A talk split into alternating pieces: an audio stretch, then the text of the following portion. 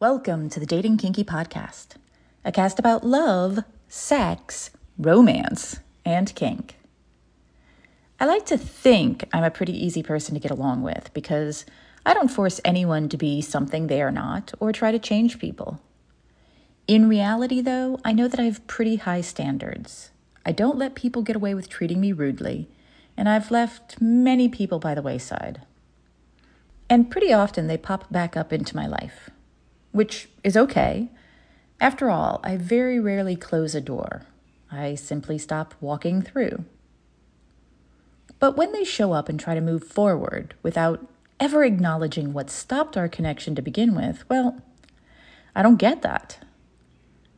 And sometimes when I point it out, like, hey, last time we talked three years ago was me texting and asking where you were as you stood me up. And you know what? I think that's shitty. And they say, I'm sorry you feel that way. Non apologies, part one. it's amazing to me how many people who really should know better and do in other situations will fall back on this craptaculous non apology when feeling defensive and will defend it when they do, despite that they will know instantly that it's a non apology, non apology, when it's directed at them. And why do I say it's a non apology? Because an authentic apology takes responsibility for causing harm, and this choice phrase puts all the responsibility on the other person.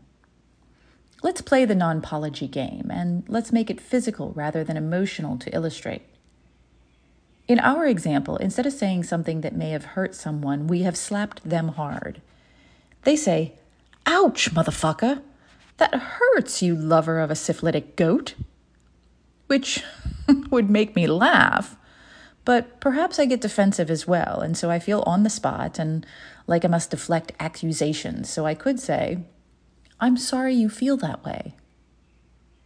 No acknowledgement of the slap or how I did it, just a focus on their feelings and how I feel that they are not really ideal. Or perhaps I would say, I'm sorry your face was right where my hand was swinging. It's really a shame you didn't move faster.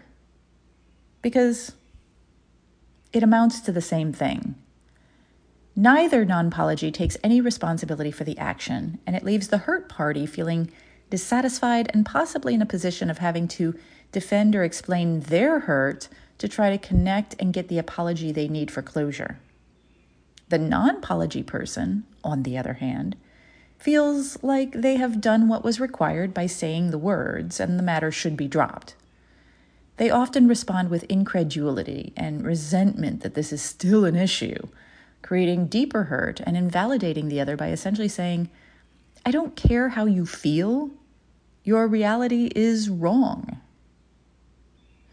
Non apologies are fascinating to me and a part of meta epistemology, which is a great field of study I'm examining. I've decided to do a series of writings on non apologies. This is the first, to examine the ones that are commonly used and why they aren't actually apologies, so that we can eliminate them from our own relationship interactions and spot them when they are offered to us personally, professionally, and politically. What is your experience with the I'm sorry you feel that way non apology? Thank you for joining me today.